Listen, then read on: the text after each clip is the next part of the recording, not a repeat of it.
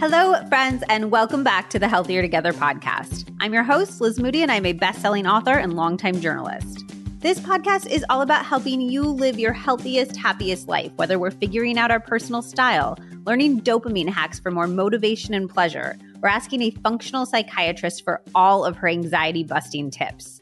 And yes, those are all real episodes, so if any of those topics sound good to you, scroll on back in the archives. This is a very special episode of the podcast. Every year for my birthday, I like to do an Instagram post of X things that I learned in X years. And while I absolutely love doing it, and you guys seem to love it too, last year's post got like 50,000 likes and even more saves. So that's wild, but it never feels like enough room to fully dive into all the lessons and changes and products and hacks. So this year, I decided to turn it into a podcast episode. I'm going to be sharing 36 of the biggest things that I've learned during the last 36 years. Everything from hair and skincare tips to gut health hacks to mindset shifts, all things that I truly use and have seen big changes from in my own personal life. I also feel like people always ask me for my biggest takeaways and learnings from podcast episodes, like what am I actually trying and sticking with myself? And while not all of these are from the podcast, this definitely serves as that as well. I hope you love this episode and are inspired to try a few things in your own life. If you want to see all of the lessons written out, head over to Instagram. And if you want to easily find any of the other podcast episodes that I mentioned, I will link them in the show notes. If you love this episode or take anything away from it, I would so appreciate if you'd share it with a friend or family member or on your social. I tried to pack truly as much value as possible into this one, and it would also be the best birthday gift. This community has grown so much over the last year, and it's 100% because of all of you spreading the word. And I am just, ugh, I am so, so grateful. I would also love to hear anything that's resonating with you. So screenshot and tag me on Instagram. I am at Liz Moody. This episode is also proudly sponsored by Seed. When I decided to make this birthday episode, I wanted to just bring on one really special sponsor. And the first company I thought of and reached out to was Seed. I've worked with them for literally years now, and I massively believe in their products. Their DS-01 Daily Synbiotic has changed my life, and the episode with their co founder, Ara Katz, actually shifted my perspective on the function of the microbiome so much that it made my birthday list this year.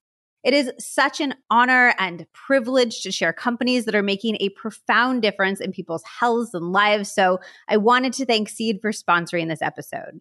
If you would like to try Seed's DS-01 Daily Synbiotic for yourself, and trust me, you do, it's basically a multivitamin for your microbiome, which helps control everything from your skin health to your mental health to your immune health to, of course, your gut health.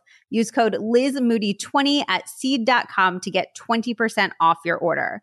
This is a special code that they gave me just for my birthday because they know the way to my heart and they know I like special things on my birthday. And it's the biggest discount that I've seen on Seed anywhere. So if you've been thinking about trying it, now is the time. Again, that's lizmoody20 at seed.com. Now, let's get right into 36 lessons I've learned in 36 years. I am so excited to just get right into this. So, number one, eating a small salad before a meal is one of the easiest ways to make it more blood sugar friendly. This one came out of the Glucose Goddess episode of the podcast. It's one of the hacks from that episode that I've personally been able to stick with the most. So, the idea is that you eat a vegetable before you eat the rest of your meal, and something about the way that that stacks in your digestive system slows the absorption of glucose into your bloodstream, which helps mitigate that spike and crash that can cause all of these downstream issues. If you want more specific information about that, I highly recommend listening to the Glucose Goddess episode of the podcast. Also, I would say from that episode, the other things that I still do to this day is one, if you want something sweet, instead of eating it throughout the day, I've been really obsessed with mochi right now. And instead of being like, oh, it's 2 p.m., I'm going to go have a mochi, you have it after a meal. So you already have that fat, that fiber, that protein in your stomach. And then when you eat the sweet thing later, you mitigate a lot of the negative blood sugar responses. Obviously, another way to do that is kind of my approach to desserts when I develop recipes, which is to include healthy fat, fiber, and protein in the recipe itself. And I will do that as well when I'm craving something sweet in the middle of the day, I will move it to after a meal instead of having it whenever I'm craving it. it's really nice because you're not taking anything off the table, but you're making it better for your body without depriving yourself of anything, which I really, really, really like. And then Zach and I do the apple cider vinegar before, I would say not all of our meals, but we will do it, especially if we're going to eat like a pasta or something like that. I'll just pour a little bit of apple cider vinegar into water. I'll drink it down and then I'll eat whatever I was going to eat anyway. It's one of my favorite things about that episode. It's really not about cutting things out or really dogmatic concrete, you can't have this, anything like that. It's more like here's little things that you can add in that will make everything a little bit better for your body. So, big fan of that. And the small salad before a meal. I just make my signature salad. So I'll take any type of greens and I will salt those greens and then I will microplane on some lemon zest and some garlic and then squeeze the lemon juice on it and I will drizzle it with some olive oil and toss it. It's my go to salad. It takes no time to make. You don't have to like make a proper dressing or anything like that. And it's so perfect with a frozen pizza. There's so many nights you just don't want to make a meal and you can get this little bit of fresh produce in really quickly, really easily. And it also makes it more blood sugar friendly. I also love this one for eating out. So if there's any vegetable on the menu, you can just order that, eat that first, and then eat the rest of your meal. Again, it's not about deprivation, it's just about adding stuff in, which I love. So that's one of my favorite hacks. Number two, one of the best hacks for doing hard things is tying them to things you love. For example, listening to your favorite podcast only during your workouts is the best incentive to actually do them. This has changed my life. This is from the Katie Milkman episode of the podcast. I don't know why I used to think that if I was doing a workout, I had to listen to everything the instructor said and I would get kind of bored. no offense to any of the instructors that I really, really love for my online workout classes.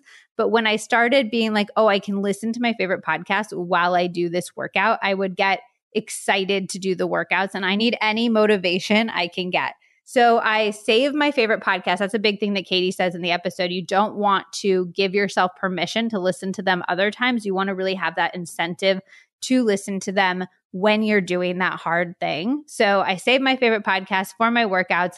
I'm currently doing a 20 to 30 minute workout every weekday morning. So I either do Obé or I do Megan Roup's The Sculpt Society, and then I take the weekends off. Usually I'll still do something active during the weekends. I'll go for a hike, I'll go for walks, I'll stand a paddleboard or something like that. But I find that not waking up and doing a workout on the weekend mornings makes it feel more like a weekend. It differentiates the days in my mind it signals my body and my brain that this is time to relax. And I've been really, really enjoying that. And the reason I started working out every day in the first place was just to avoid decision fatigue, to avoid that feeling where you wake up every day and you're like, is today a workout day? Is today not a workout day? And I still have that because I'm working out every single weekday. So I wake up, I circ walk, I brush my teeth, I drink a ton of water, and then I do 20 to 30 minutes of a workout and I listen to my favorite podcast, and it's made it so much easier. I'm not naturally a person who feels motivated to work out. That episode is amazing, by the way. Katie Milkman is a behavioral scientist who basically studies how we can make the changes that we want to make in our life so it can apply to any parts of our life. It's here's how you can create the habits you want to have, here's how you can save money, here's how you can start working out if that's your goal. It's basically whatever your goals are, here's how you can use behavioral science to achieve them. So I highly recommend that episode. Okay, number three, according to research, we almost always regret not taking a risk more than taking it. Act accordingly. This stat blew my mind. It's from the Dan Pink episode of the podcast, and it's really changed how I approach things in my life. It just switches your bias in favor of action. So when I'm thinking, like, oh, should I take this career leap? Should I go for this thing? Should I move here? Should I do all these things? I have that slight bias towards we regret not taking the risk versus taking the risk. And I think there's so many instances in our life that that's applicable to. Obviously, it's not a hundred percent universal, but just having that slight bias, that slight tip in the direction towards taking the risk, I think has already helped me live a better, bolder, more exciting, more expansive life. Whenever you're making any decision, just have that little niggling voice in the back of your head say, taking the risk statistically is almost always going to be the thing that you regret less. Number four, just because everyone else is buying a house or having a baby doesn't mean it's the right thing right now for you. Timelines are largely fake. The only life that you can or should live is your own. oh my gosh, is this a lesson that Zach and I have learned this year? I feel like this year, suddenly I woke up and everybody in my friend group was pregnant or having babies, and people were buying houses. And almost without realizing it, Zach and I slipped into this mindset of being like, oh, I guess we should do that too. And I remember we were sitting around the house and we were kind of thinking, like, well, how are we going to fit in all of the stuff that we want to do before we have a baby? And it was so funny how insidious that thought is, even for people who feel very self aware. And I live my life very intentionally, but you can just get caught up in this momentum of feeling like you're behind in life if you're not keeping the same timeline as everybody else. And then we just had this moment where we were like, wait, are these the things that we want right now? Is this the shape we want our life to take right now?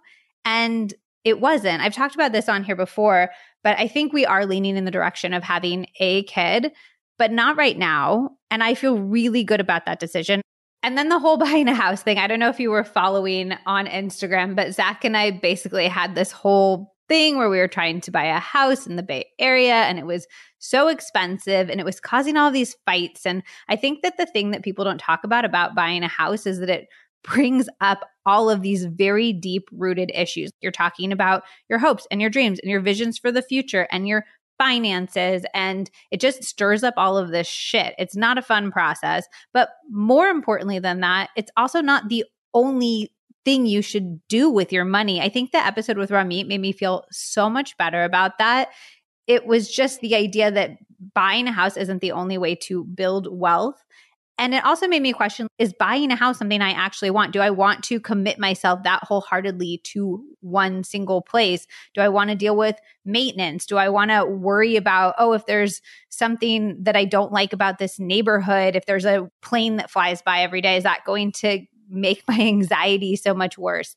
And giving myself permission to be like, the only way to adult isn't by buying a house right now. The only way to adult right now isn't by having a kid right now. There is no such thing as a timeline for these things. Obviously, there are biological timelines. I'm not living with my head in the sand. I actually took a fertility test and that made me feel significantly better you need to do what's right for you depending on your goals and what you want for your life. But social timelines, I think, take up so much space in our brains and they're just not real. We are racing toward a finish line that doesn't exist. Like, what is the finish line? Just the end of our lives, which is so grim and so morbid to say. But I feel like I've spent so much of my life rushing. When I was in high school, I wanted to like dress up older and I was so happy when people thought I looked older and they it's the biggest compliment when I was younger to be like, "Oh, you look older." And then when I was in college, all I wanted to do was graduate and get a job and live out on my own as a grown-up. And then when Zach and I were dating, all I wanted was for him to propose. And I just feel like if we're just rushing and rushing and rushing to the next step, we never appreciate the step that we're in. We never appreciate the moment that we're actually living. And it feels like a really crappy way to live. It feels like the way that you live, where you wake up in 20 years and you're like, oh my gosh, where has my life gone? And I felt myself sort of slipping into that and slipping into that mindset of, oh, if it's right for that person, then it's something I should be doing and catching myself in that and Zach and I both catching ourselves in that has been one of the most refreshing and freeing things that we have done and we feel so much more empowered. I just think there's this feeling you get when you feel like you're living your life in the way you want on your timeline that can't be matched. So I would encourage you for everything you're doing in your life to ask is this because of what I'm being told to do by society, by a parent, subconsciously by my friends and what they're doing? Or is this something that I actually want to do? And I think that is a very empowering thought experiment. Okay, I love this one. This one has transformed mine and Zach's relationship, which sounds hyperbolic, but it is legitimately true. Okay, one of the best hacks for relationships make a rule not to bring the past into fights. You'll get caught in the weeds of, you actually said this, or I didn't say that, versus just expressing what you're feeling and trying to address. Historical data is just us trying to prove our feelings are valid. Start with the assumption that all feelings are valid and go from there. This is such a game changer. Zach and I have been together for 14 years, I want to say. And so we have so much history. And often when we would get into fights, it would just be like, well, two months ago, this, and a year ago, this, and last week you said this. And then I would be like, I didn't say that. Or Zach would be like, I definitely didn't say that. And we would spend so much time trying to align on a shared reality that we couldn't actually get to the crux of what we were trying to address by having the argument in the first place. And it is true. This is just us trying to prove that the way that I feel in this moment is real, is valid, should be acknowledged. So it is such a game changer to just go into fights and be like, everything you feel is valid. Just tell me how you're feeling. Tell me what you want to address and don't bring the history in. And we've agreed upon this. I think that the best way to do this is to agree upon this as a rule in advance. So then anytime you're getting into an argument, you can kind of check each other and you can be like, well, that's historical. That's not allowed to be brought in here. And since both parties have agreed upon it before, everybody's like, okay, okay, yeah. So let me just say how I'm feeling right now in this moment. It's let us get so much more done. And the reason that we fight, the reason that we have disagreements, right, is because you have a difference of opinion and you're trying to come to a compromise or a consensus or a way to move forward. And it's allowed us to focus so much more on that path forward than just sitting there like lawyers and being like, well, on September 7th, you said this and I said this. And okay, we are all in agreement that that is the reality of the situation. So I highly, highly recommend it. Number six, if you don't put the things that you value the most, like relationships or self care, on your to do list or calendar, they'll get lost in favor of things you ostensibly value less. So, the idea from this came from the fact that my relationships are truly the most important thing in the world for me. But often I would be like, oh, I can call my friend or I can call my dad after I finish everything on my to do list, or I can hang out with Zach after I finish everything on my to do list. But then I would always end up exhausted at the end of the day. I just feel like you can forever fill out your to do list. Some of the stuff really, really, truly needs to get done. It's timely, it's important. But so much of the stuff on my to do list, at least, is just stuff that I've told myself that I need to do that day. It's like send this email, and that email absolutely could be sent tomorrow. But I tell myself it needs to be sent today for me to check off this idea of like, oh, you're super productive you've accomplished everything you want to accomplish today. But one of the things that I most want to accomplish today, this week, this year in my life are my relationships, are the people that matter to me. And I hated the idea of basically telling myself on a daily basis that they mattered to me less than checking things off of my to do list. So I've started literally building in times on my calendar to check in with people that I love. And it's such a refreshing break from your day to do a quick 10 minute call with a friend or even just a text exchange with a friend instead of you're between emails, you want a quick break, you pick up the phone, you scroll on social media. It's so much more invigorating to have these moments of connection with other people. And I find that by building them into my calendar or building them into my to do list, they actually happen. Number seven, just 12 minutes of daily meditation is a research backed effective dose to improve focus and calm. So, this is from the Amishi Jha episode of the podcast, which has a bunch of different tips and tricks to find your focus throughout the day. If you find yourself feeling really scattered and all over the place and you can't just stick to an activity, I highly recommend that episode. It has a lot of fun hacks. This one was very permission giving for me because I had this idea in my head that meditation needed to be at least 20 minutes to be effective, ideally twice a day. I love TM. That's the type of meditation that I do. I got trained in Vedic meditation, which is basically the same thing. But I will say a downside of it is that it makes you feel like you have to do 20 minutes twice a day to have it be effective. And I think it can be really intimidating to commit to fitting that into your life. So, what she and her team did was they kept testing smaller and smaller increments of time, and 12 minutes seemed to be that sweet spot for having the most benefits at the smallest possible amount of time. So now I just set a timer for 12 minutes. I find it so much easier to fit in. And I think it really does make a difference. I don't do it as part of my morning routine because I've already done so much other stuff. And I'm like, okay, like I feel like I need to get to work at this point, but I will fit it in sometime in the afternoon, usually when my attention's wandering. It's hard for me to keep being productive. And I feel like it wakes me right up and it makes me feel so much more attentive. And 12 minutes is so doable. Number eight, monovarietal Greek, Italian, and Spanish olive oils offer the most health bang for your buck. This is from the Dr. William Li episode of the podcast. He said that they have the highest levels of polyphenols, a lot of hydroxytyrosol. And it's also really easy to do because you're already shopping for olive oil at the grocery store. It has to say where it's from, I believe, on the bottle. I've had good luck with just looking at the grocery store for it'll say single variety, first press, cold press, Greek, Italian, or Spanish. And it's kind of fun. It makes it feel like a little bit of a treasure hunt. And you're just like, if I'm already having olive oil, I might as well get the one that's going to have the most health benefits anyway. I feel like the olive oil aisle can be really intimidating and there's so many different kinds. And you're kind of like, which one should I get? So having that little bit of direction, I have found mentally comforting. Like I know which one to choose and that makes me feel better. So monovarietal, Greek, Italian, or Spanish olive oils.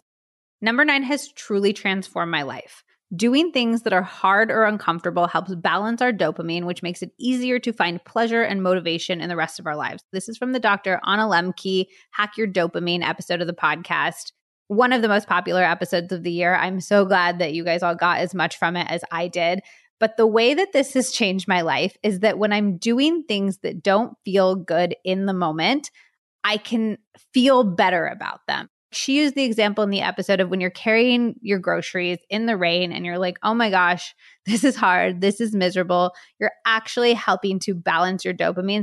You're helping make it easier to experience pleasure and motivation down the line. So when I'm doing things that feel hard, that feel shitty, that feel uncomfortable, I can tell myself this is ultimately going to make it easier for me to motivate myself to do the things that are important to me, to experience pleasure in the things that I love. And that makes it feel better in that moment.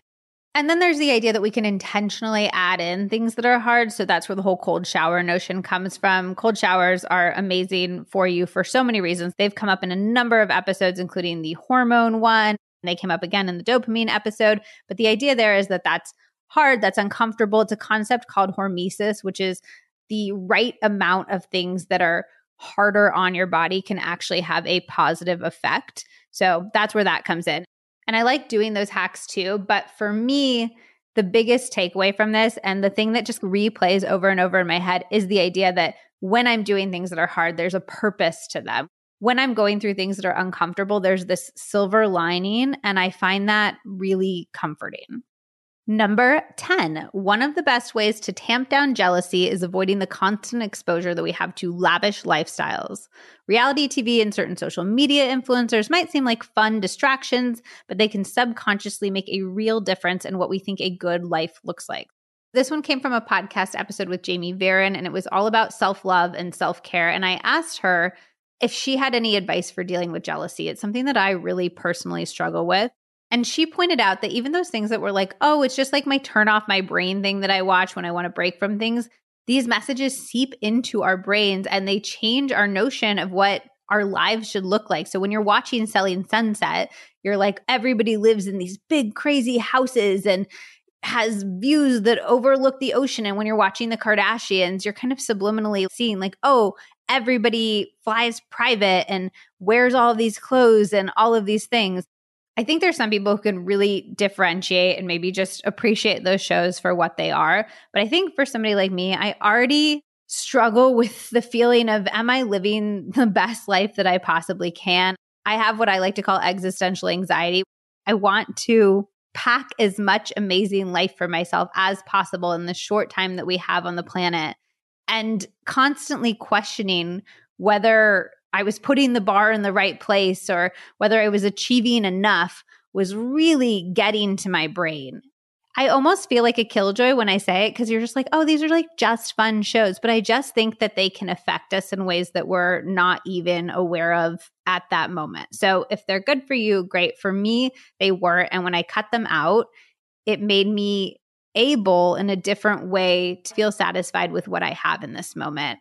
And same with social media influencers. I've really cleaned out my feed, and the only people on there are people who make me feel really good about myself. And I think there's such a fine line with that mental conversation that we have where we're like, it's aspirational, it's motivating me to be my best self. But Victoria Song talked about this when I had her on the podcast, which is that a mistake that we often make when it comes to manifestation is let's say we're starting at point B, and then we look at somebody who's at point Z and we're like, I want to get there. And our brain doesn't even accept that as a reality. So we can't make that into our reality. And she suggests instead these incremental steps. If you're at point B, finding somebody who's at point C or point D. So you have these proof points that it's possible for you to get from point B to point C or point B to point D. But if you start at Z, your brain's just like, no, no, that's not possible. I can't do it. And I think sometimes we do that with social media influencers. We're like, if I follow this person, I will wake up in a different life with a different body and a different partner. And because that's actually not going to be our reality, we just end up feeling like shit about ourselves all the time. So I've cleaned out my feed. I only follow people who genuinely make me feel really good. And the value that they're providing me is possible for me. So that's almost no really rich and famous celebrities because I'm just like, I'm probably not going to be able to buy those clothes or take those vacations or hang out on that yacht. And I don't like being presented with that as the way to live life all the time. It's been really, really helpful for me. Number 11, objects in motion stay in motion, objects at rest stay at rest. One of the best ways to get in motion is to do the smallest possible thing. Send one email, go for a quick walk, then you are in motion and it's much easier to get everything else done. For me, these are those days that I'm just like laying on the couch and I'm like, Liz, go work out. Liz, go work out. Or Liz, go prepare for that podcast. And I can't bring myself to actually do it. So I'll come up with a teeny tiny baby task I'll make a cup of tea or I'll do five jumping jacks. And then you go and do that teeny tiny thing that seems unintimidating enough that you can actually get yourself up off the couch. And then you're already in motion. You're like, well, I'm already up. I might as well go prep for the podcast. I might as well go work out. It feels like it's too good to be true, but it works. Trust me, try it. Number 12, using washcloths on your face is a type of physical exfoliation that can be damaging to your skin's barrier layer. Use your hands instead. We all listen to the Whitney Bowe podcast, I think. We're all washing our faces like Neutrogena models there. I actually got a hot tip from one of you. Somebody DM me and they said you can get these towel scrunchies that you keep around your wrist, and then it's much less messy to wash your face with your hands only. So I'm going to try that and report back. But thus far, it hasn't been that bad. Dr. Bowe is also really big on not wanting that squeaky, scrubbed, clean feeling on our face. Often that's a sign that we've cleaned too much and we're actually damaging our skin's barrier layer, which is so, so important. So I'm getting used to the less squeaky clean feeling, but I think it's really, really helped my skin. Number 13, adding fresh herbs to meals is one of the best ways to add flavor, veggies, and visual interest. We eat with our eyes to your plate. It's such a good hack for leftovers, too. I feel like sometimes I'll look at my leftovers and they just look like a big brown blob, but then you add a fresh basil leaf on top and suddenly it's super beautiful. Herbs in general are just one of healthy eating's greatest hacks that nobody's talking about because they taste so good. They make everything feel more gourmet and more delicious, but they also have such a high nutrient content and so much bang for your buck in terms of therapeutic properties. So, literally, every time you make a meal, just look at it and be like, is there a fresh herb that I could put on top of this? So, if you make a stir fry, could you put some chives on top? If you make quiche, could you put some fresh thyme on top?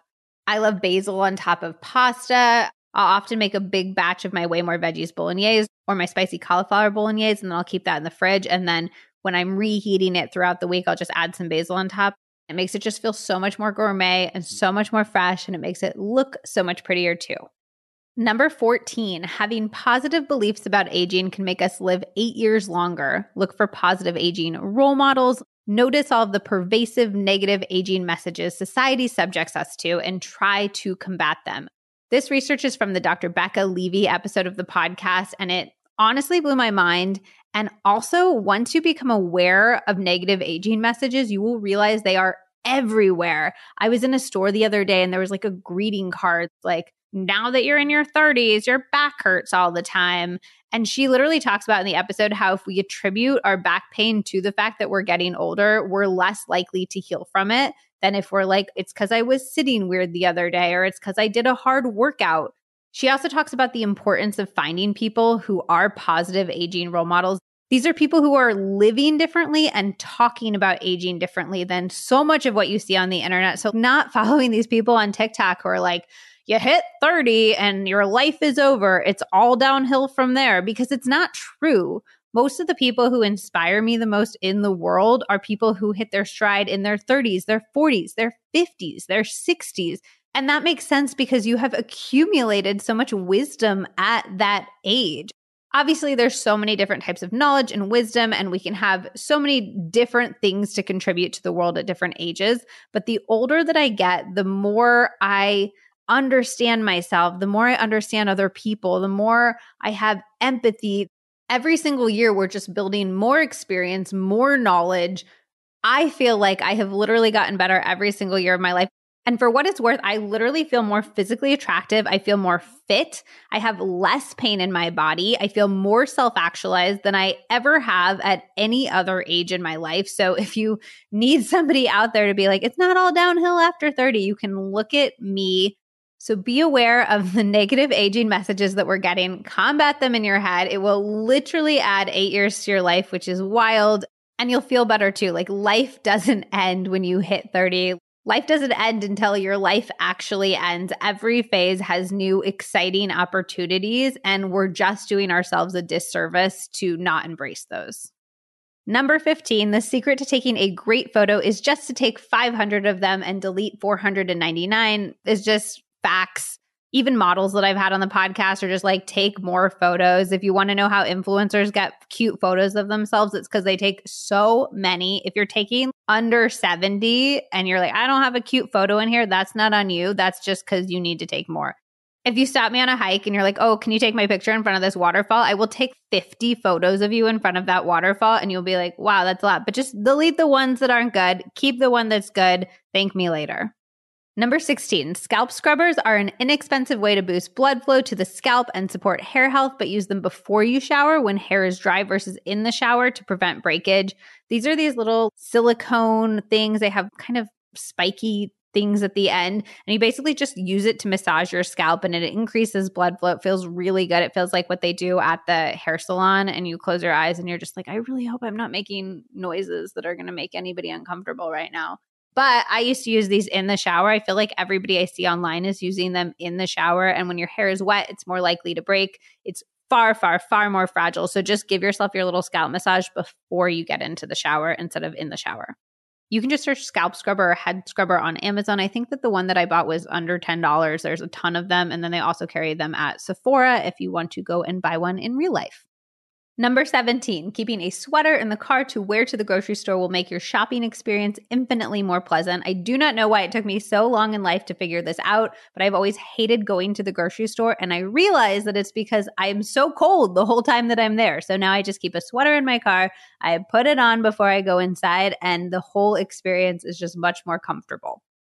Number 18, while the state of the world right now can make it feel scary to have kids, in reality, people have always lived through scary times. Having a child is an act of hope. It's a beautiful way of saying, I believe we can build a better world and a kick in the ass to actually do so. I always think about the fact that my parents really debated whether or not they should have me. It was the 80s, it was the Cold War. They were sure that we were on the brink of nuclear annihilation. And that obviously didn't happen. And I'm happy that I'm here. And I think having a child is such a personal decision and there's so much that goes into it. But I don't think that the world is so scary right now should be the thing that dissuades people, or at least it's not going to be the thing that dissuades me. I think that it's a beautiful act of hope. I think it's something that can inspire us to create the future that we want to see.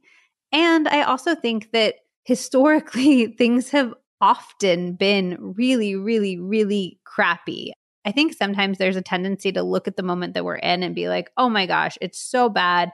Things have never been this bad before. But then you look back just a generation ago and we're at the Vietnam War, we're at World War II, we're at the Holocaust. You go back a little bit more, we're in the Great Depression. You go back a little bit more, we have plagues, we have wars, we have much, much shorter lifespans. And humankind has prevailed through all of that. So I think having a little bit of a broader historical perspective is really helpful. You're listening to the Healthier Together podcast.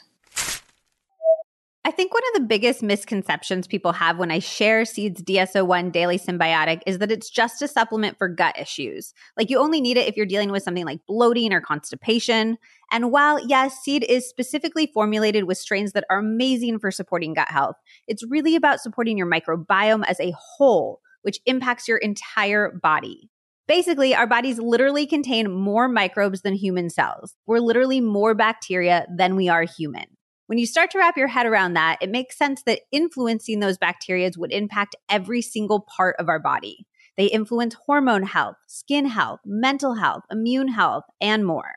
Beyond that, a ton of research shows that in addition to populating our bodies with well researched strains, which Seeds DS-01 Daily Synbiotic definitely does, we also need to feed the microbes that are already in our body. And that's where prebiotics come in. Prebiotics are the food that help good microbes thrive, and more and more science is showing just how important they are for our overall microbiome health. Seeds DS-01 Daily Synbiotic is a synbiotic, which means it contains both pre and probiotics, and they basically pioneered this type of formulation.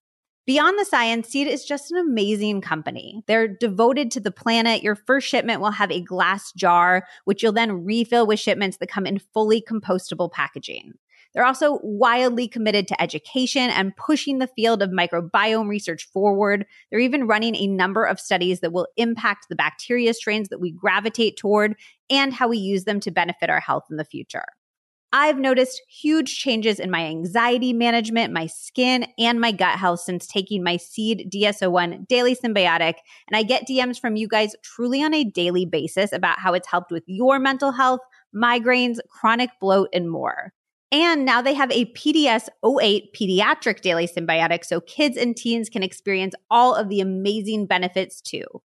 If you would like to try Seed's DS-01 Daily Synbiotic or PDS08 Pediatric Daily Synbiotic for yourself, you can get 20% off your first month supply by going to seed.com slash daily dash synbiotic and using code LizMoody20. This is a special code that they gave me just for my birthday, and it is the biggest discount I've seen on Seed anywhere. So if you have been thinking about trying it, now is a perfect time. Again, that is code LizMoody20 on seed.com.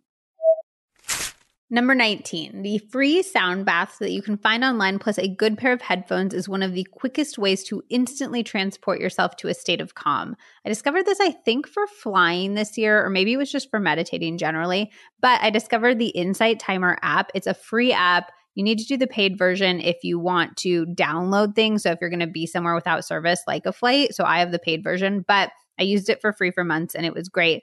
And they have all of these meditations but the sound baths are a revelation. I put them on. I use my Bose headphones. I am obsessed with my Bose over ear noise canceling headphones. So it's such an immersive experience. And it just transports me. It gives me a feeling that is more like being in a Zen spa than anything else on the planet. So when I fly now, I literally put the sound bath on and I put my headphones on and I'm walking through the airport in just this transported state. I'm kind of looking at everybody around me but it almost doesn't feel like I'm in the same world as them because I'm just in this Zen sound bath, super calm world. And they also have ones that are all the different waves.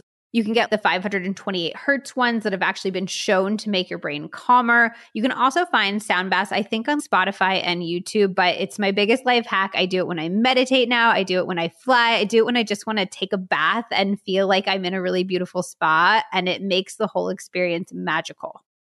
Number 20 is a Zachism, so I want to make sure that he gets credit for this. But I asked him once if he thought that we were soulmates, and his answer really surprised me. So I'm just going to read number 20, which basically comes from his mouth.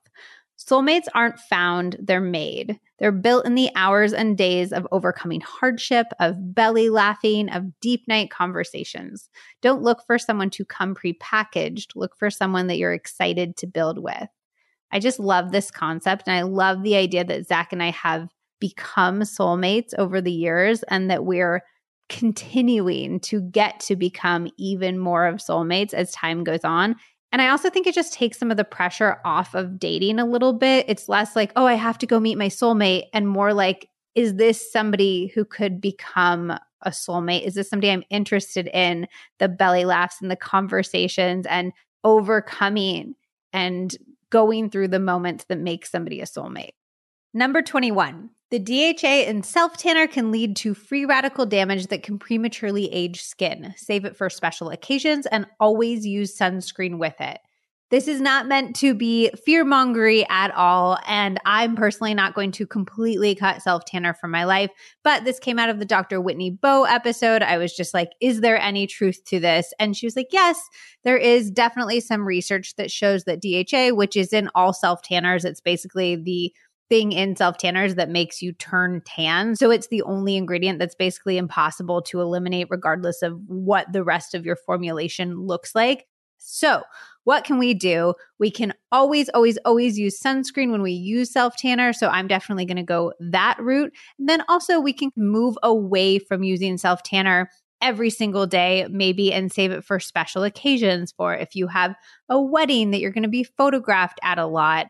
For me, though, it's also brought up this question for me of why do I think it's so beautiful to be tan? Is that a societal thing that I've been taught that?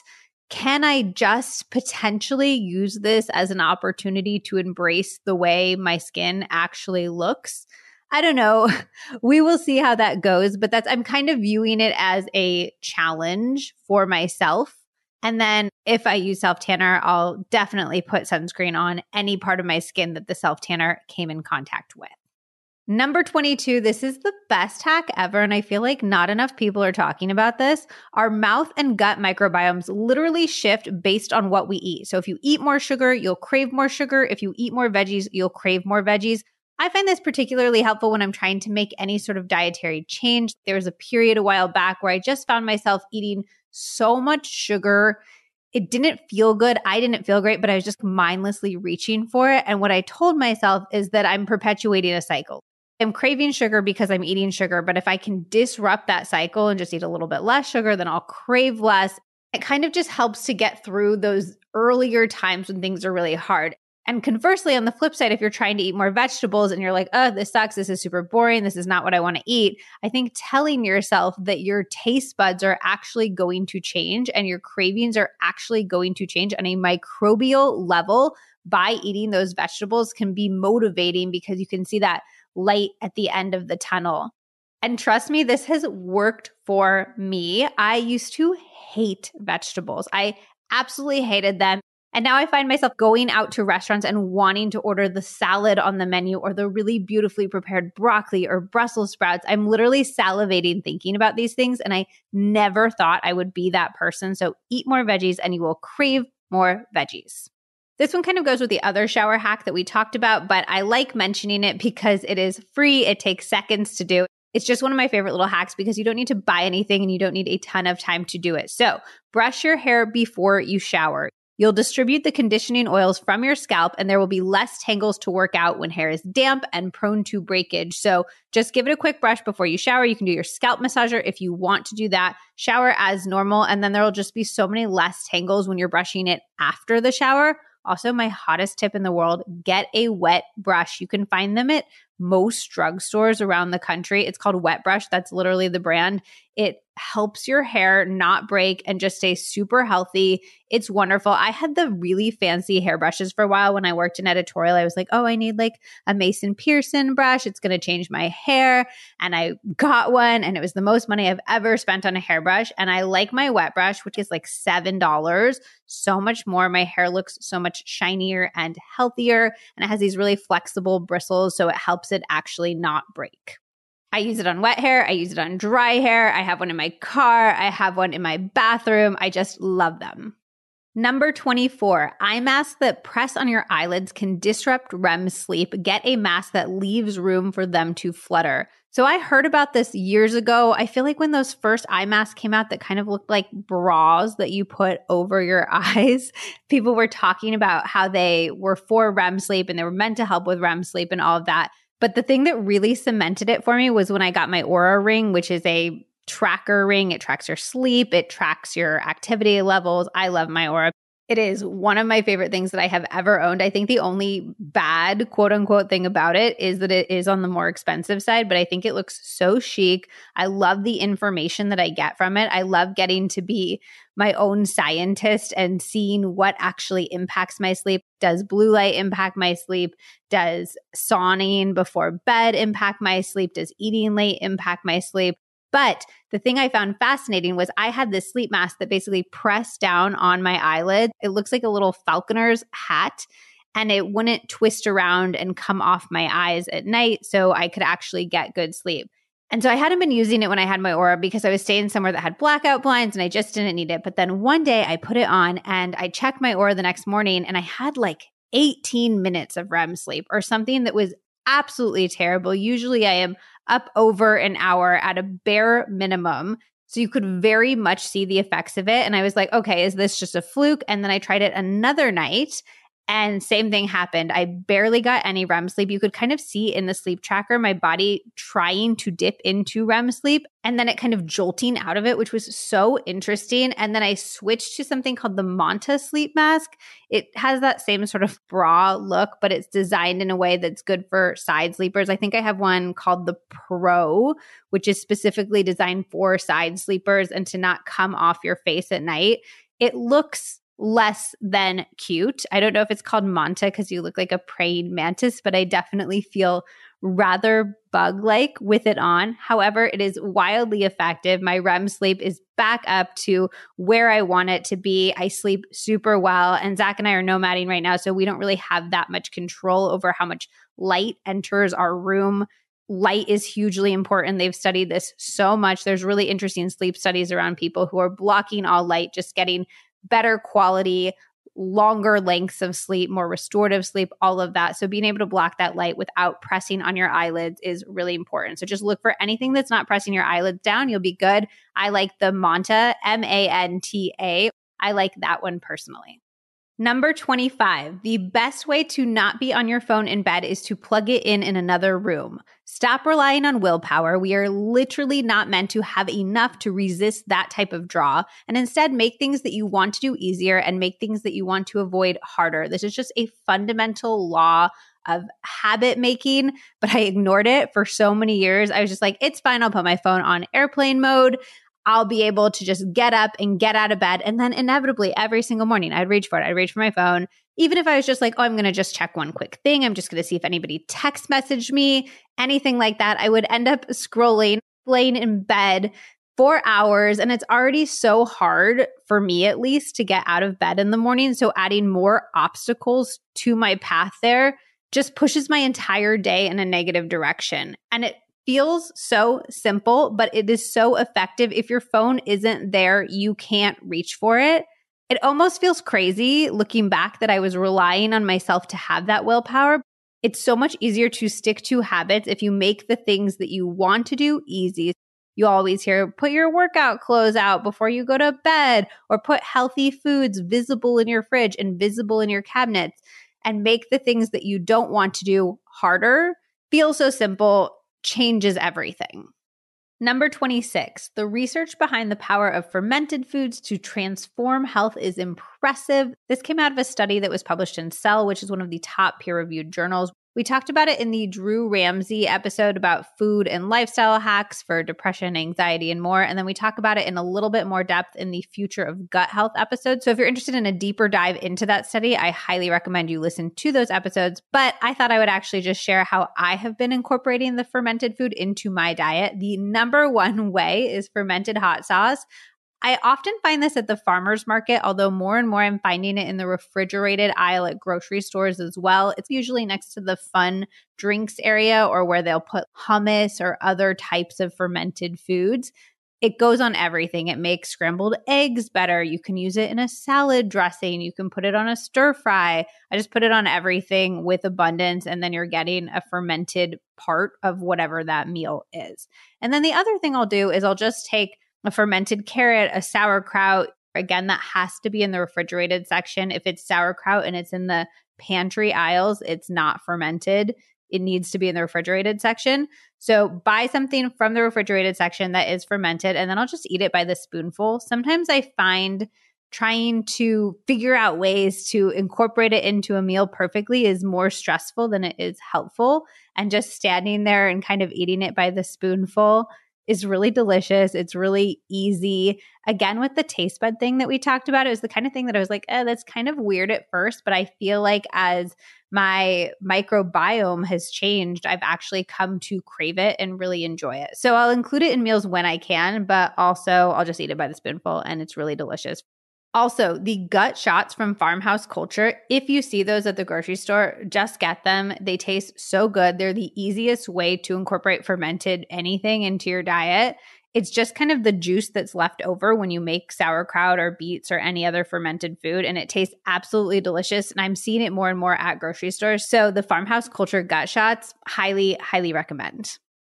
Number 27, going for micro walks outside throughout the day, less than five minute counts, is an amazing science backed way to reset your focus, energy, and creativity throughout the day. I first heard about this in the Amishi Jha podcast episode, the one that's all about focus that we talked about earlier. But then I started talking to more and more really successful people, people who were CEOs or incredible professors that have written all these books and done all of this world shaking research. And they talked about how they incorporated these micro walks into their day. Like they would go for a quick five minute walk before they had an important meeting, before they were going to sit down and do a work sprint or things like that. So I was like, if they're doing it, there must be something going on here. And I tried it and I love it.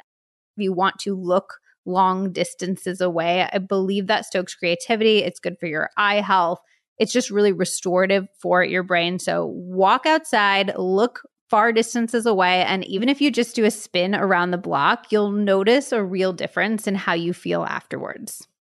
Number 28 action is the best antidote to anxiety. Neuroscience shows that taking even the tiniest tangible steps makes a huge difference. So when you feel hopeless, depressed, or stuck, literally write down three things, however small, that you can do right now. Pick one and do it. This is an amalgamation of something that I've heard from a bunch of my podcast guests, which is just that fear and action have a really hard time living in the same place, which really resonates with me as a person who has struggled a lot with anxiety in anxiety, you're kind of living in this world that's inside your head. You're like, what if this happens? You're building narratives, you're picturing scenarios that don't actually necessarily exist in the reality that you're in. And I find that this practice does a really helpful job of dropping me into the actual current moment. And it makes me feel empowered and it makes me feel grounded. It often makes me feel part of a community because, again, living in that isolated place in your head can be really lonely because that world literally only exists for you in your head.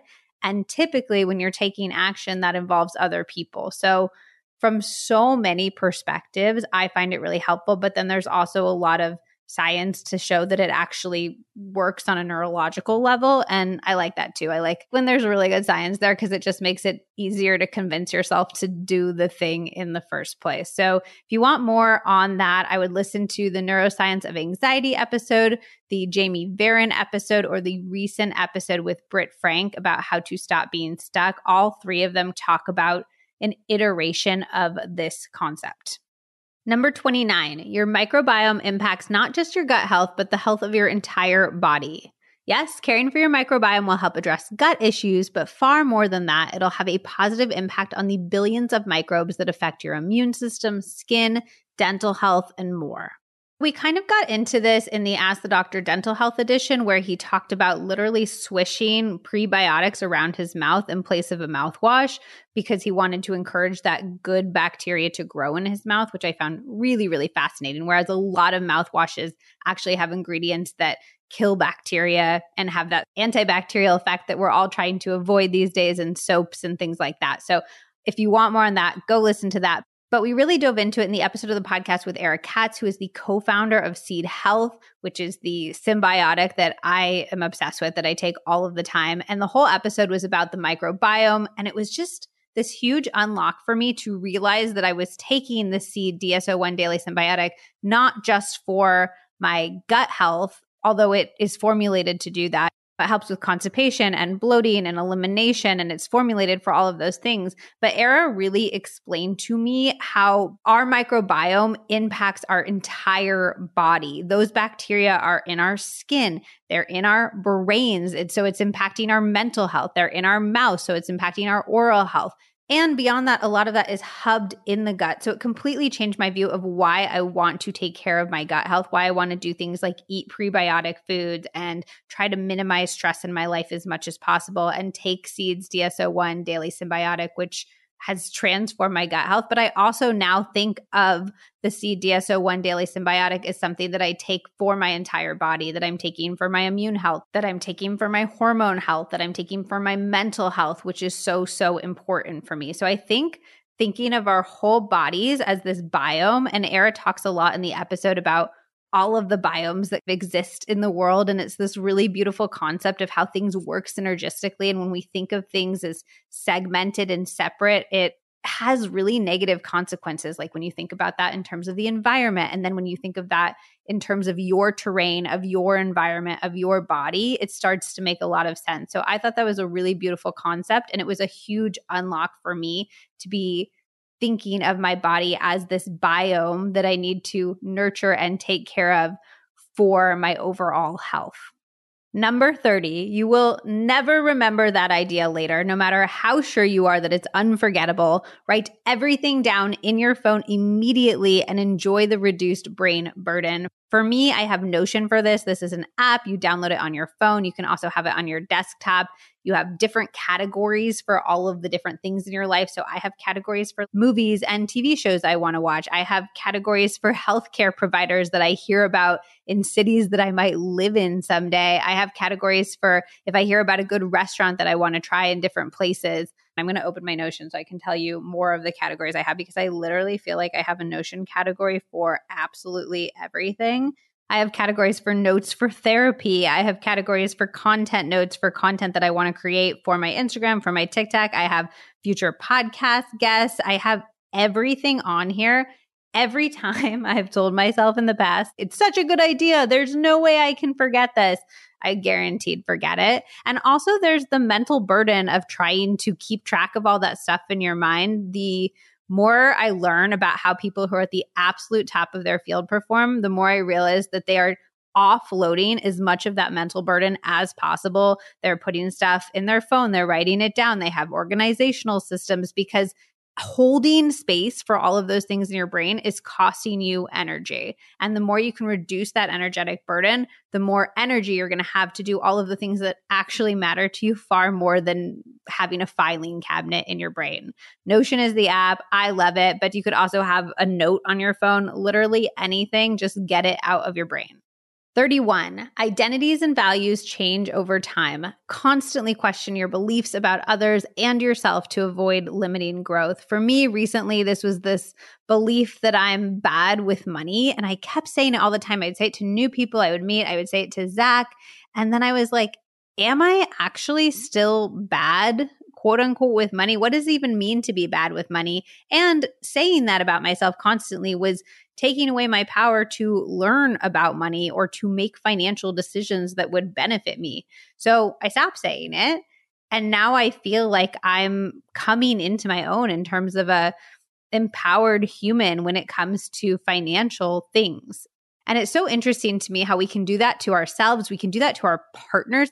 How many times have you been like, oh, my partner is this way because you filed that away in your brain 10 years ago, but you're not leaving room for all of the growth that they may have experienced over the past 10 years? How often do we do that with friends, with family members, with our parents, with our kids? I think it's so important to leave that room for growth, to encourage and to applaud that growth in others, in ourselves. And for me, I found the best way to do that is to be just constantly questioning is that still true?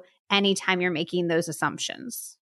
Number 32, you don't need to remember your childhood trauma to move past it. Sometimes it's more helpful to focus on what you're doing now than what happened then. This is something that Britt Frank said in the Move Through Trauma episode, and it really resonated with me because I'm a person that has very limited memories of my childhood. I did experience my fair share, I guess, of childhood trauma. And I've always felt really limited in therapy when they're like, oh, well, like, how does this connect to this and this connect to this? And I'm like, I literally don't know. I could make up a memory to tell you, but I'm sure that wouldn't be helpful. And I feel like I'm failing at moving through my trauma or progressing or evolving into the person that I want to be. And Britt was like, you don't need to know what happened to figure out what comes next. And that was incredibly freeing for me. So she has a ton of exercises that help answer that question of what comes next, what should we do next. But I highly recommend listening to that episode, especially if you're a person who sits there in therapy and you're like, I don't know what happened when I was five or six or seven. I feel like I barely remember high school or college. I'm curious, you guys let me know if you remember your childhood or like what age your earliest concrete memories come from. Cause I am curious sometimes if it's just me or if it's a more common thing. Number 33. If alcohol makes you feel uninhibited or fun, that person is inside of you already. Knowing those traits are already inherent to your personality can make it easier to cultivate letting them out without relying on substances. So I still drink. I call myself an intentional drinker, which means that I'm very thoughtful about the times that I do drink. I won't drink just because I'm out at a social event or I won't have a glass of wine or whatever every single night. I'm like, why do I want to drink right now? And if I want to drink, I have it. I pay attention to it. I savor it. I enjoy it.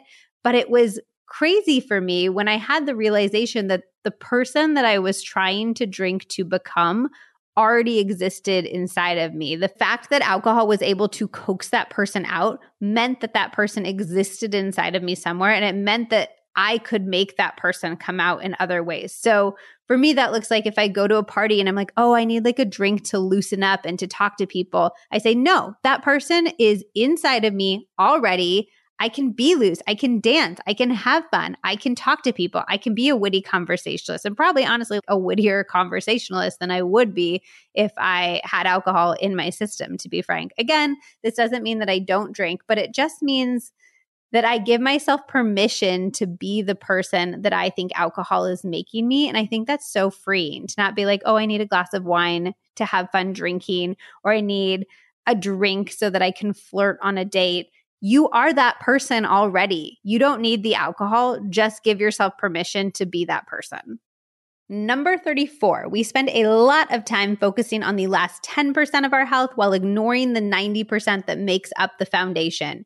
Eat veggies, move your body, and connect with a community in some way daily before you stress out about all of the high level optimization. I always think about this when people DM me and they're like, should I buy this thing organic? Or like, how do I eat out at a restaurant if they don't have green starters? Or what do I do if I can't afford all of the supplements? All of that stuff's great. Like, I love the green starters. I've talked about it in this episode. There are so many supplements that have absolutely changed my life. But sometimes I think that we focus too much on these little tiny tweaks that make up such a small percentage of our overall health when and forget about the basics probably because they're not very easy to sell so they're harder to market i guess. But the basics are pretty agreed upon by researchers everywhere by doctors everywhere. Add in more veggies. I have never met a doctor who doesn't think that vegetables should be a core part of our diet, even if they disagree on other things. Move your body, even if people disagree on different types of exercise. Every single person thinks we need to be getting more movement in our day. Any amount is good. Stand up and do five squats right now. Go for a quick walk. It doesn't have to be a huge hurdle. Just do something and connect with a community. There are so many studies that show the importance of it, but often we just let it fall to the side. And nothing hurts my heart more than seeing somebody who doesn't want to go hang out with their friends because they're afraid there isn't going to be healthy enough food there. Or they don't have time for the human connection because they're trying to do all these productivity hacks and get ahead in life in this way. The community part is not only so good for our health. It's good for our body on a physical level. It decreases our cortisol levels. It literally just has this cascade of positive body effects. It's good for our brains and it's so good for our souls. So I would just encourage you if you're trying to do these little nitpicky things, especially if you feel like they're really limiting your life, just take a step back and be like, do I have my basics covered? Because I promise you, the basics are going to make a far bigger difference in how you feel on a day to day basis. Number 35, adding a pinch of mineral salt to water makes it way more hydrating Mineral salt is basically like nature's electrolyte. You're just adding in all of the minerals that your body needs to have that water be beneficial on a cellular level. I like Redmond Real Salt. You can find it at most grocery stores. It's a mineral salt, it's pink. I like it because it has a slightly sweet flavor. It's the main salt that I cook with. I don't buy a special salt for this, but I just add a pinch to my water. I don't measure it. Your water shouldn't taste salty. It should just be a tiny pinch, stir it up and drink it. You'll feel way more hydrated. I get DMs from you guys all the time. You say that you've tried it and you feel so much more hydrated. You can't believe the difference. So if you're skeptical, I highly recommend just trying just a little pinch. Any type of mineral or sea salt is good. Basically, you're looking for a salt that hasn't been processed to become just sodium chloride, but a salt that has all of the minerals intact in a balanced way. And you're going to add a pinch of that to your salt and drink it. And I'm excited for you to feel the difference. And number 36, our last one on your deathbed, you'll care 0% about what your body looked like during your life and 100% about what you did throughout your life. Your body is for living, not looking. Now go and live. You know, this is one of my mantras. I say it to you, I say it to myself on a daily basis. Anytime I'm like, I don't know how I feel in this outfit. Who cares? Literally, who cares? I don't know if I should go to this hot spring, if I should go to this beach. I don't know how I feel in the bikini. You will never regret going to the beach. You will never regret going for the hike. You won't regret doing the things in your wonderful body that your body was designed to do because you were worried about how it looks. And it pains my heart to think of all of us at the end of our lives looking back and thinking that we got in the way of one single second of experiencing this beautiful and limited time on earth that we have been given. So, your body is for living, not looking. I love you all. I really enjoyed spending this time with you. I hope you like this episode. I've never turned one of my birthday posts into a podcast episode, so I really hope that you enjoyed it. And I am excited for this year. I hope you loved this episode. I always get really nervous doing solo episodes. So please let me know if you like this format, if you'd want to hear more solos in general from me, and what types of topics that you would want me to dive into. Definitely let me know what resonated over at, at Liz Moody on Instagram or on our new Healthier Together podcast Facebook group, which is popping and is such a great resource whether you're looking for links from an episode or you want to share your thoughts or feelings. I will link that in the show notes so you can come and join the party. If you did love the episode, I would so appreciate if you would share it with someone you love who you think would benefit from one of the tips or tricks that I talked about. Sharing is the best way to support the podcast, and it is so, so appreciated. And honestly, if we got my birthday episode trending on Spotify, well, I literally cannot think of a better present than that. That would be absolutely wild. So I don't know, fingers crossed, just putting it out into the universe. If you are new here, make sure that you hit that follow button so you don't miss out on any future episodes. We'll be back on Wednesday with an herbalist guide to getting great hair and beating burnout. And we also have amazing episodes about how to hack your own genes and build true resilience coming up. So subscribe, subscribe, subscribe so you don't miss out on anything. I also wanted to give a quick final thank you to our sponsor for this episode, Seed. If you're ready to start taking care of your microbiome so you can experience the many benefits that come from all of those trillions of bacteria being healthy and well fed and thriving, head over to seed.com and use code LizMoody20 to get 20% off your first order. I literally just got sent a DM today from someone who said, actually, like, hang on, let me grab this to read it. Okay. She said, I was honestly skeptical when I started taking seed a few weeks ago, but the impact it's had on my anxiety has been transformative. A lot of times when I have gut issues, they lead to anxiety, and then my anxiety leads to gut issues, and it's just a terrible cycle. But since I started seed, I haven't had either. Like the cycle hasn't begun once in the last few weeks. Knock wood, but it's a huge deal. So thank you so much for sharing. As someone who personally struggles with anxiety, messages like this truly warm my heart, and I am so glad that you guys are feeling a real difference in your life. Again, if you want to try Seed's DS-01 Daily Synbiotic or their PDS-08 Pediatric Daily Synbiotic, head over to seed.com and use code LizMoody20. All right, that's it from me. I love you, and I will see you on the next episode of the Healthier Together podcast.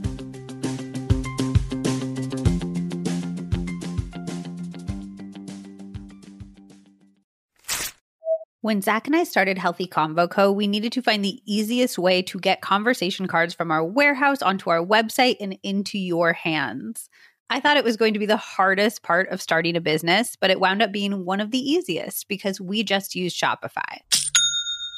Shopify is the global commerce platform that helps you sell at every stage of your business.